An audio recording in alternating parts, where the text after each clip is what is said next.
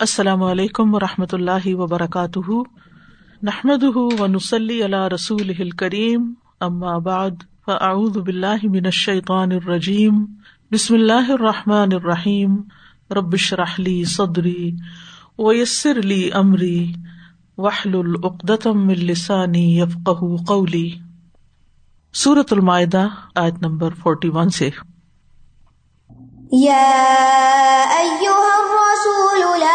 يحزنك الذين يسارعون في الكفر من الذين قالوا قالوا آمنا بأفواههم ولم تؤمن قلوبهم ومن الذين هادوا سماعون للكذب سماعون لقوم آخرين لم يأتوك يحرفون الكلم من بعد مواضعه يقولون إن أوتيتم هذا فخذوه وإن لم تؤتوه فاحذروا ومن يرد الله فتنته فلن تملك له من الله شيئا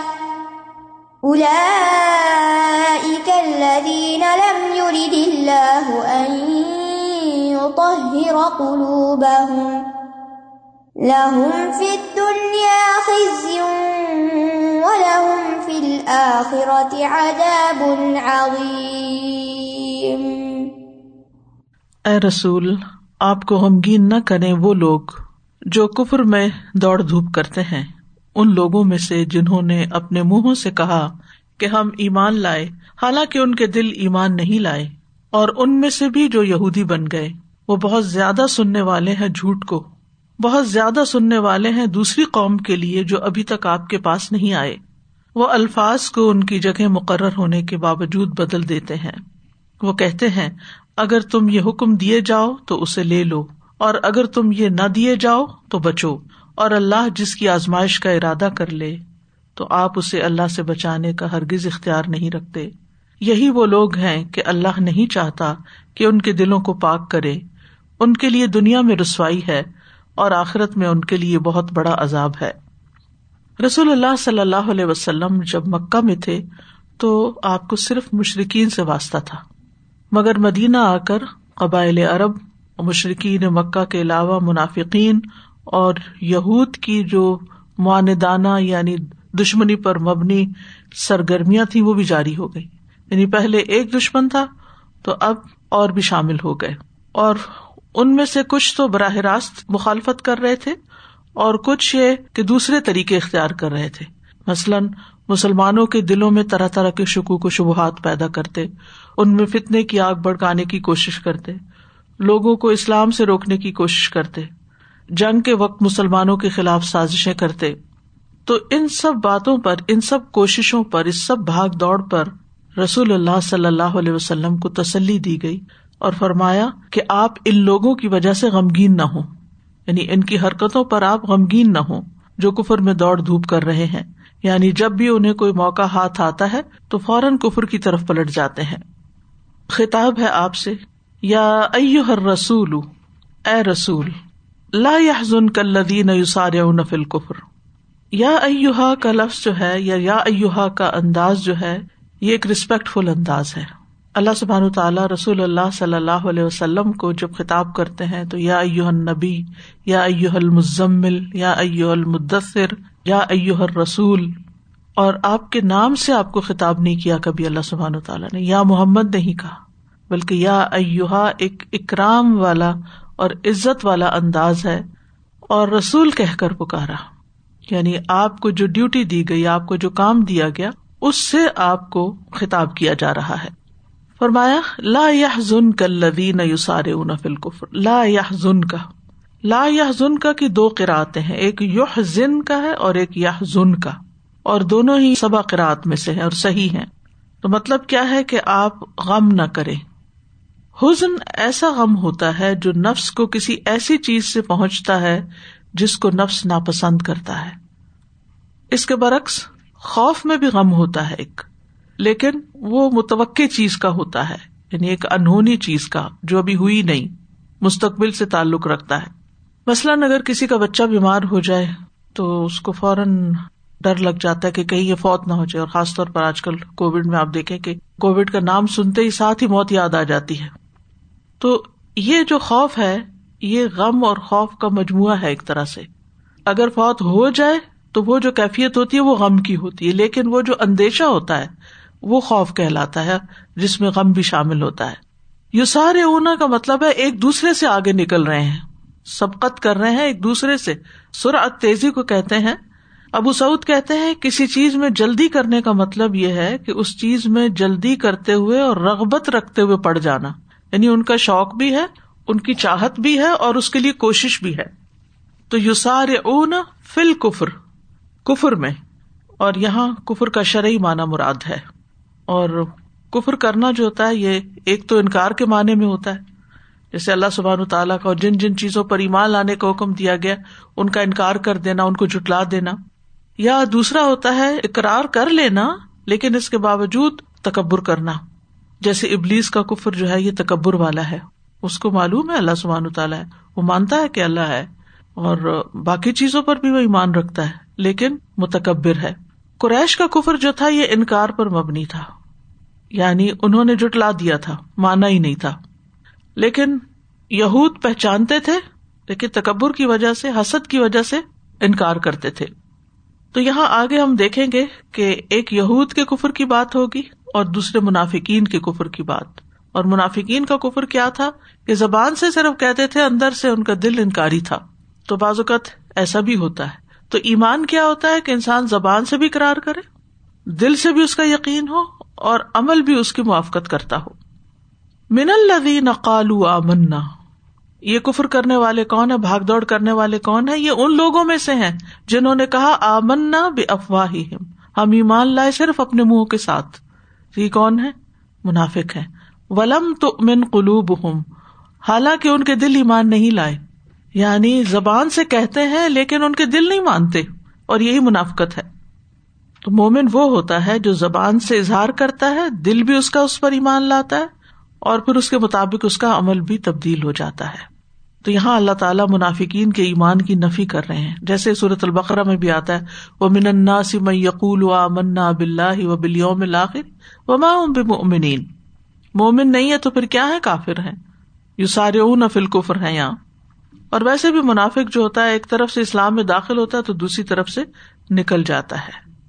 وہ من اللہ نہادو اور ان لوگوں میں سے جو یہودی بن گئے۔ اور یہ ان کے اس قول کی وجہ سے ہے ان نہ ہدنا الیک بے شک ہم نے تیری طرف رجوع کیا۔ اور اس لیے بھی یہودی کہا جاتا ہے کہ ان کے باپ یہودا کی طرف نسبت ہے۔ یہ کیا کرتے ہیں؟ یا یہ دونوں ہی؟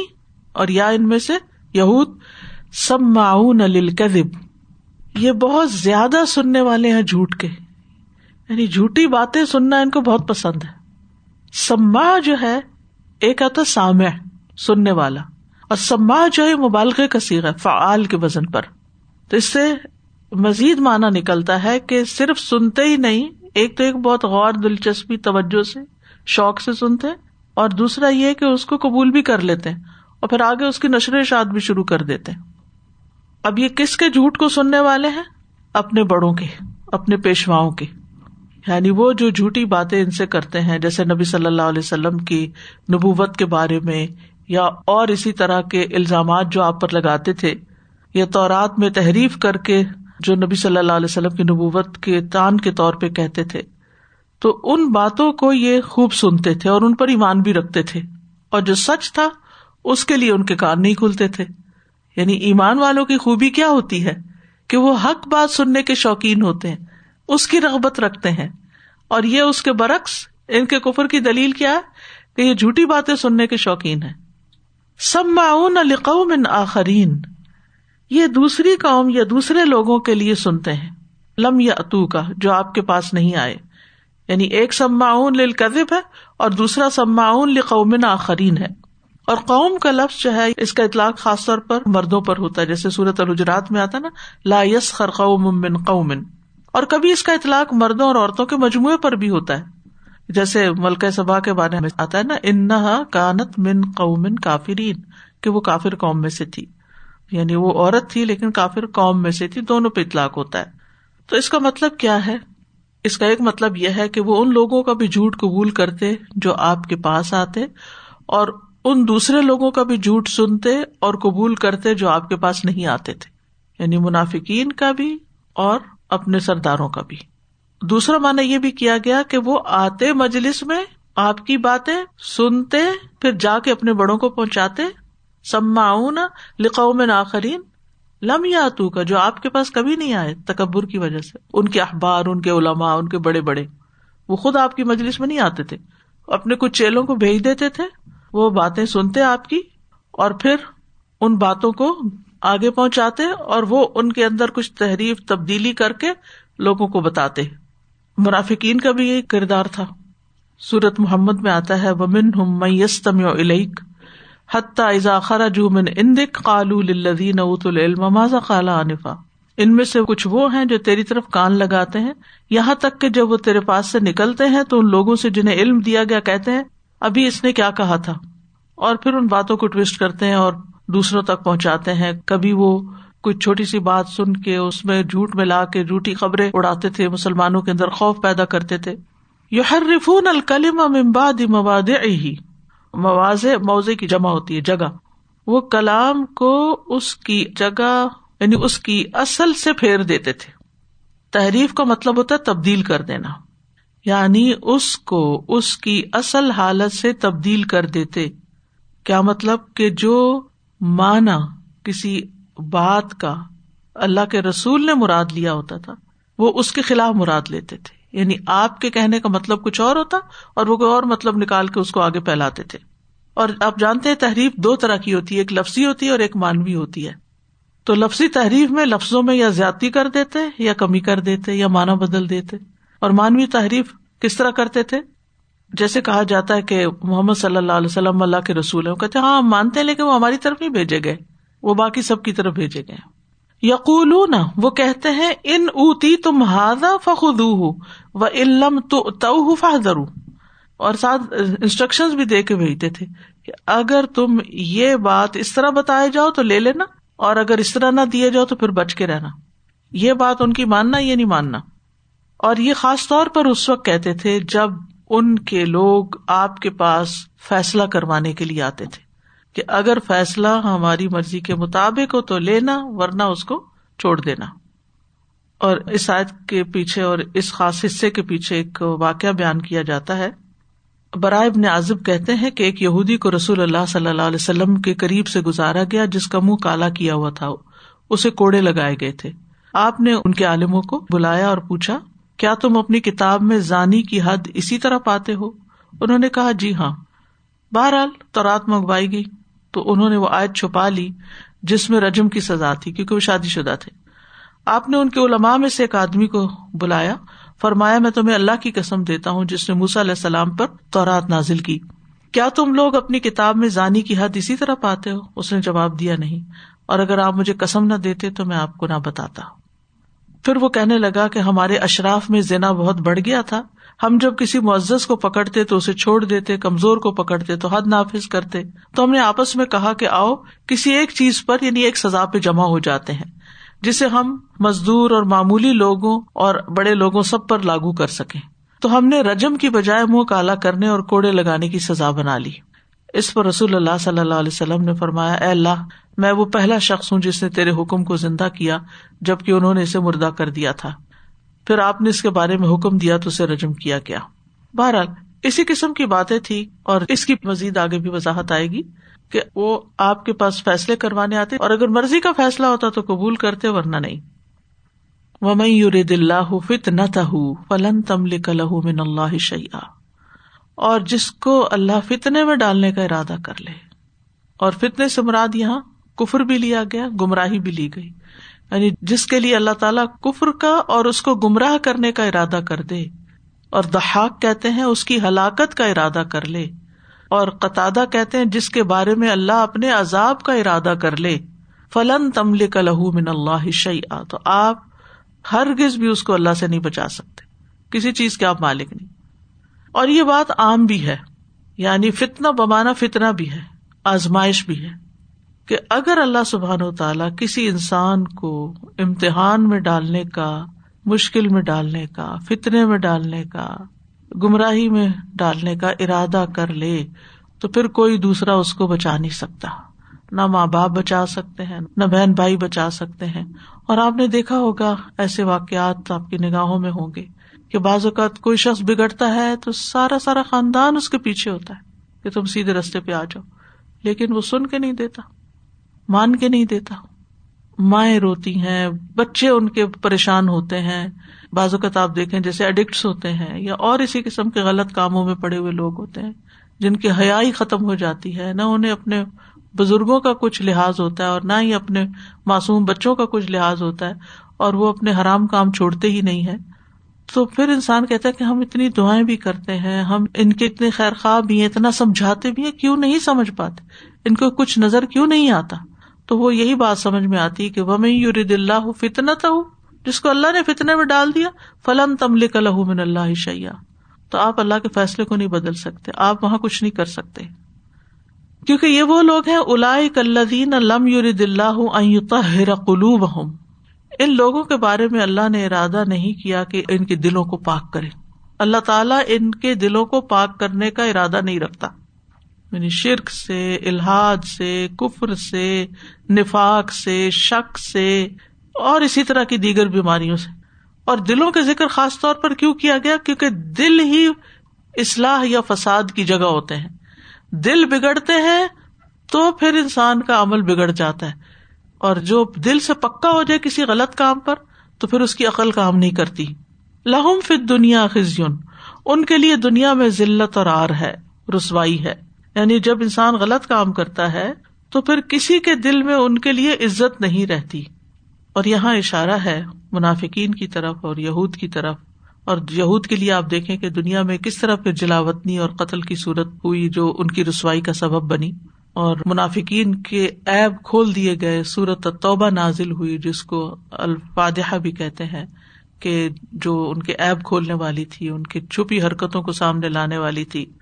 سورت محمد میں اللہ تعالیٰ فرماتے ول نشا الا کہم فلا ارفت ہوں بسی ماں ہوں ولا تعارفن فی لحن القول. اگر ہم چاہیں تو ضرور تجھے وہ لوگ دکھا دیں، پھر یقیناً تو انہیں ان کی نشانی سے پہچان لے گا اور تو انہیں بات کے انداز سے ضروری پہچان لے گا۔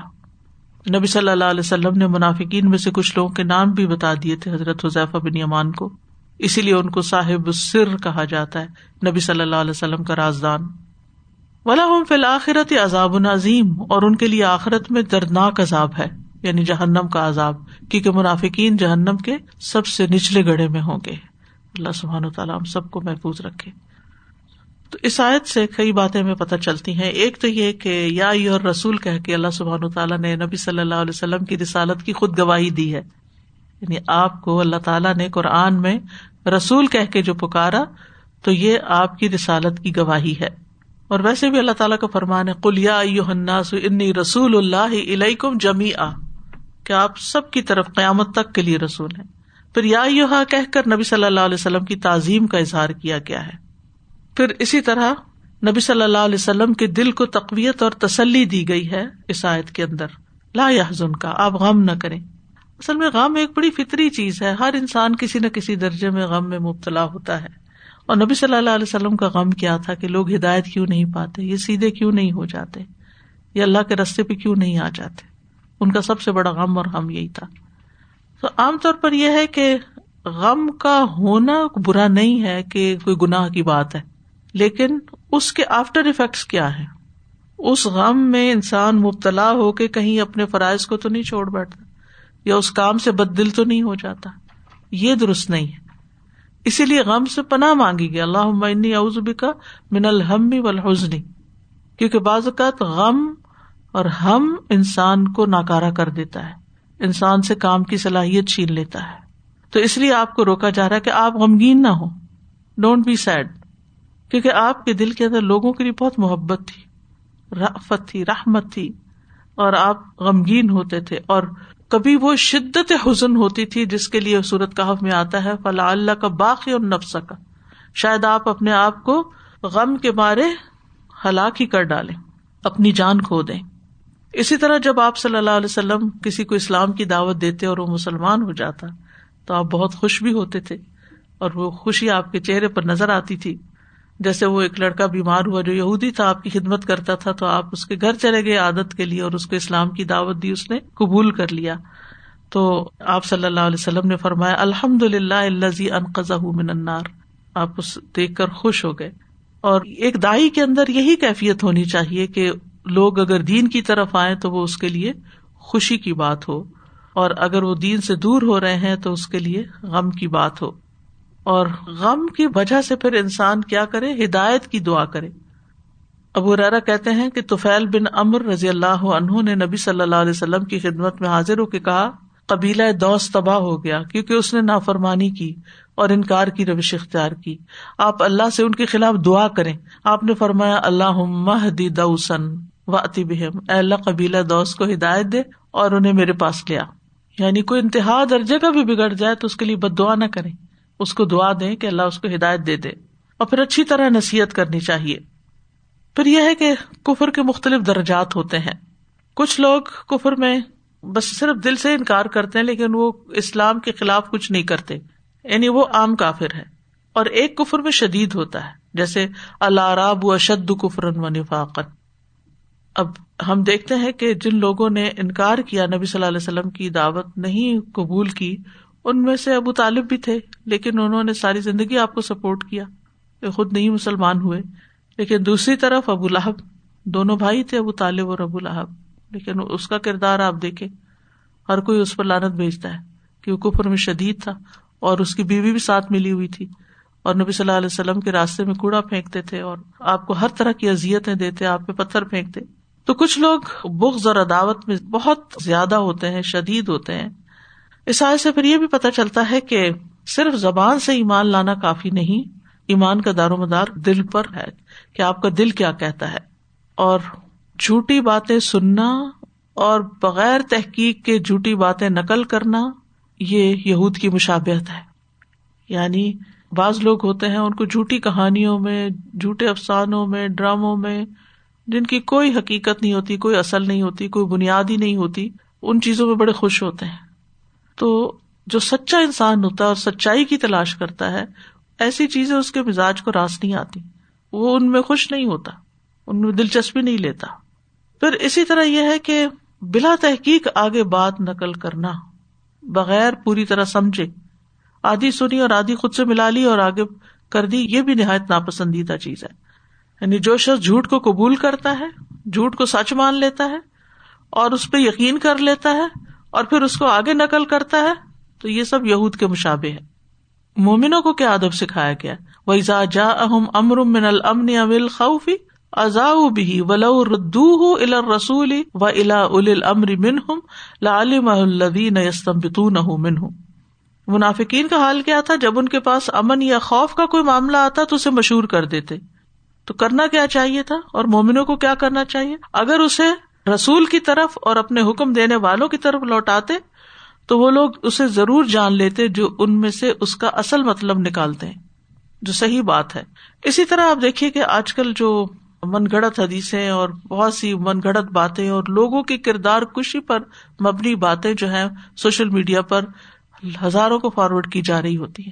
یعنی بغیر تحقیق کے کسی کے اوپر الزام لگا دینا، فلاں یہودی ہے، فلاں کافر ہے، فلاں ایسا ہے، ویسا ہے، کسی کی کردار کشی کرنا، اس کے اخلاق پر کوئی جھوٹی بات لگا دینا اور پھر اس کو آگے پھیلانا شروع کر دینا، یہ کسی مسلمان کی شان نہیں ہو سکتی۔ صاحب معاملہ سے تحقیق کرنا ضروری ہوتا ہے، کیونکہ جھوٹ جو ہے وہ کبیرہ گنا ہے اور ایمان کے منافی ہے کہ جھوٹ اور ایمان جو ہے ایک دل میں جمع نہیں ہوتے۔ نبی صلی اللہ علیہ وسلم کے نزدیک بھی یہ سب سے بری خصلت تھی اور قرآن مجید میں جھوٹوں پر لانت بھی کی گئی ہے اور یہ ان گناہوں میں سے ہے جس کی سزا دنیا میں انسان کو ملتی ہے لیکن اس کا مطلب نہیں کہ آخرت میں نہیں، آخرت میں بھی اس کی سزا ہوتی ہے۔ رسول اللہ صلی اللہ علیہ وسلم نے فرمایا، جو شخص جھوٹ بات کرنا اور فریب کرنا اور جہالت کی باتوں کو نہ چھوڑے، تو اللہ کو اس کی کوئی ضرورت نہیں کہ وہ اپنا کھانا پینا چھوڑ دے یعنی روزہ بھی قبول نہیں۔ جو شخص جھوٹ بولتا ہو۔ اور پھر یہ کہ جھوٹی خبریں پھیلانا پوری دنیا میں، فلاں مر گیا ہے، فلاں بیمار ہو گیا، فلاں آئے دن اس طرح کے بڑے بڑے اماموں اور شیوخ کے بارے میں جھوٹی خبریں میڈیا پر گھوم رہی ہوتی ہیں اور لوگ پریشان ہوتے ہیں۔ خاص طور پر اب فرسٹ اپریل آ رہا ہے، تو وہ دن تو لوگوں نے اپنے لیے جھوٹ کو حلال کر رکھا ہے۔ حالانکہ اس کی کوئی بھی گنجائش نہیں ہے۔ جھوٹی خبریں پھیلانا کتنا بڑا جرم ہے رسول اللہ صلی اللہ علیہ وسلم نے فرمایا، میں نے آج رات ایک خواب دیکھا ہے کہ دو آدمی میرے پاس آئے، انہوں نے میرے ہاتھ تھام لیے، وہ مجھے ارض مقدس کی طرف لے گئے۔ وہاں کیا دیکھتا ہوں کہ ایک شخص تو بیٹھا ہوا ہے اور ایک شخص کھڑا ہے اور اس کے ہاتھ میں لوہے کا آنکس ہے، جس میں وہ بیٹھنے والے کے جبڑے میں ڈال کر اس کے سر کے پیچھے تک چیر دیتا ہے اور پھر دوسرے جبڑے کے ساتھ بھی یہی کرتا ہے۔ اس دوران پہلا ٹھیک ہو جاتا ہے اور اصلی حالت پہ آ جاتا ہے۔ پھر اس کو وہ چیرتا ہے اتنے میں دوسرا اور پھر یہی اس کے ساتھ مسلسل عمل ہو رہا ہے۔ انہوں نے کہا، وہ آدمی جو تم نے دیکھا کہ اس کا جبڑا لوہے کے آنکس سے پھاڑا جا رہا تھا، یہ جھوٹا آدمی تھا، جھوٹی باتیں بیان کرتا، اس سے وہ جھوٹی باتیں دوسرے لوگ سنتے، اس طرح ایک جھوٹی بات دور دور تک پھیل جایا کرتی تھی۔ اسے قیامت تک یہی عذاب ہوتا رہے گا۔ یہ قبر کا عذاب ہے، برزخ کا۔ بے سوچے سمجھے جھوٹی بات کرنا اور پھر اس کو آگے پھیلا دے اور اب تو یعنی وہ دور ہے جب لوگ صرف ورڈ آف ماؤتھ سے جھوٹ آگے پھیلاتے تھے وہ بھی دور تک پھیل جاتا تھا۔ آج تو آپ دیکھیں ایک کلک سے کہاں سے کہاں بات پھیل جاتی۔ اور بازوقت لوگوں کی جعلی تصویریں لگا کے، نیچے کچھ اوپر فیس لگا کے اور ان کو کسٹمائز کر کے اور ایسی ویڈیوز بنا کے اور تصویر کسی کی لگائی اور پیچھے اسپیچ کسی اور کی اور جھوٹی اداکاری کے ذریعے بھی لوگوں کی کردار خوشی کی جاتی ہے۔ جھوٹ کی یہ ساری قسمیں جو ہیں، انسان کے لیے بہت زیادہ ہلاکت خیز ہیں۔ اس آئے سے بھی پتا چلتا ہے کہ یہود میں کچھ ایسے علماء بھی تھے اور بڑے لوگ تھے جو نبی صلی اللہ علیہ وسلم کی مجلس میں آنا پسند نہیں کرتے تھے۔ لم یا اتو کا اور تکبر کرتے تھے۔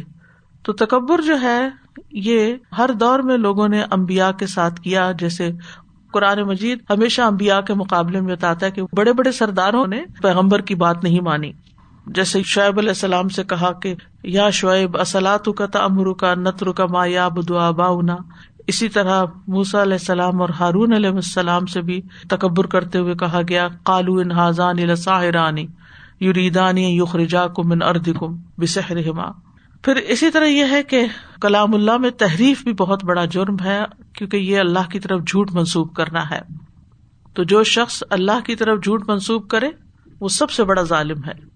نبی صلی اللہ علیہ وسلم نے فرمایا، مجھ پر جھوٹ باندھنا ایسا نہیں جیسے کسی اور پہ باندھنا۔ مجھ پر جو جھوٹ جان بوجھ کر باندھتا ہے، وہ اپنا ٹھکانا جاننا میں بنا لے۔ یعنی جھوٹی حدیث گڑنا جو ہے۔